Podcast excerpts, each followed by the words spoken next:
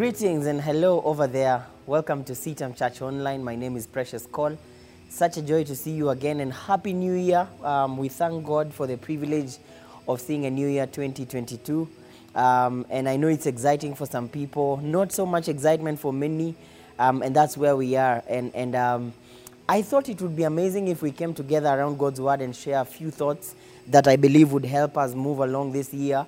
Um, you know, this is that time when, to many people, it's a time of a new beginning. It's a new season, uh, a new dawn, as some would. So you walk around and you'll see some people are making plans. Some people are writing down things that they want to do or they hope God will help them do in this year.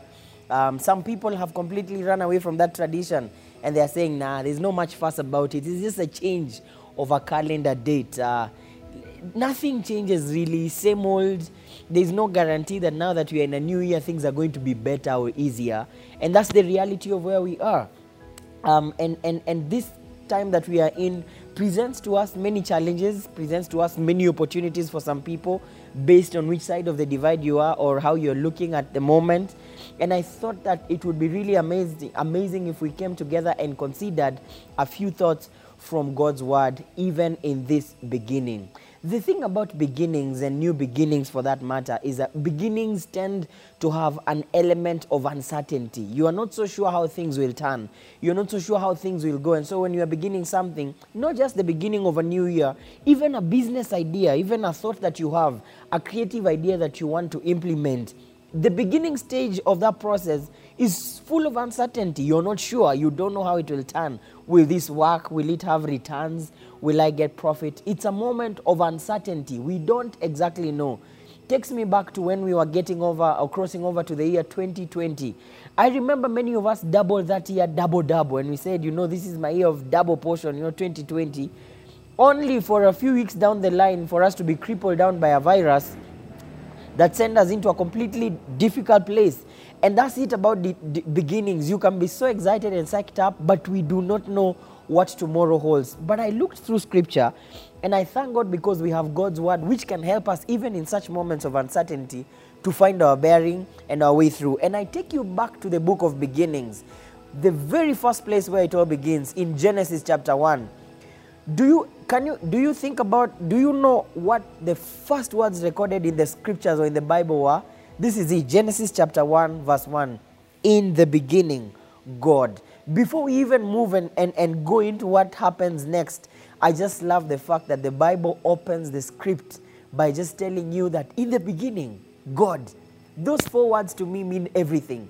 And i'll tell you why. The bible says that in the beginning god created the heavens and the earth verse 2 now the earth was formless and empty. Darkness was over the surface of the deep, and the Spirit of God was hovering over the surface. When you read chapter 1, what you basically see is that confusion that we are talking about. The Bible says that the, there was darkness all over the face, it was an emptiness. There was no sense of direction. The, the, the earth was just there. It was dark, it was void, it was an emptiness. It was just something there does, that doesn't seem to have you know, any pattern or anything, any significance really.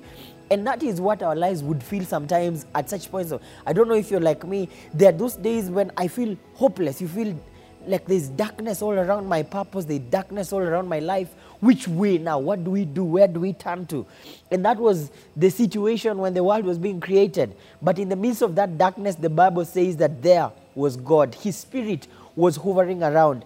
Why is it important that God was there in the beginning? Because if you read the next chapter, the presence or the next verses, the subsequent verses, you see that the presence of God begins to make a difference.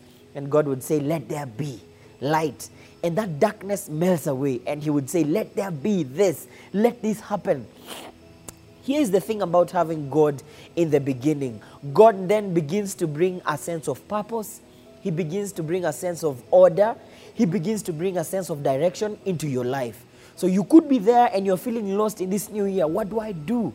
Some of the things I wanted to do in the previous year are not done. It is important that you bring God in your beginning in this season because then you'll begin to see a sense of direction, a sense of order. He then says, Let there be light. The darkness completely melts away. If you bring God in these beginning seasons, I promise you that you'll begin to see light, you'll begin to see direction, and that your life will be redefined. You'll identify your purpose, and it will be well with you. So, as you write down your resolutions and the things you want to do, let the top of that list be God. Thank you for watching. Please join us in the next video as we further this conversation. May the Lord bless you richly.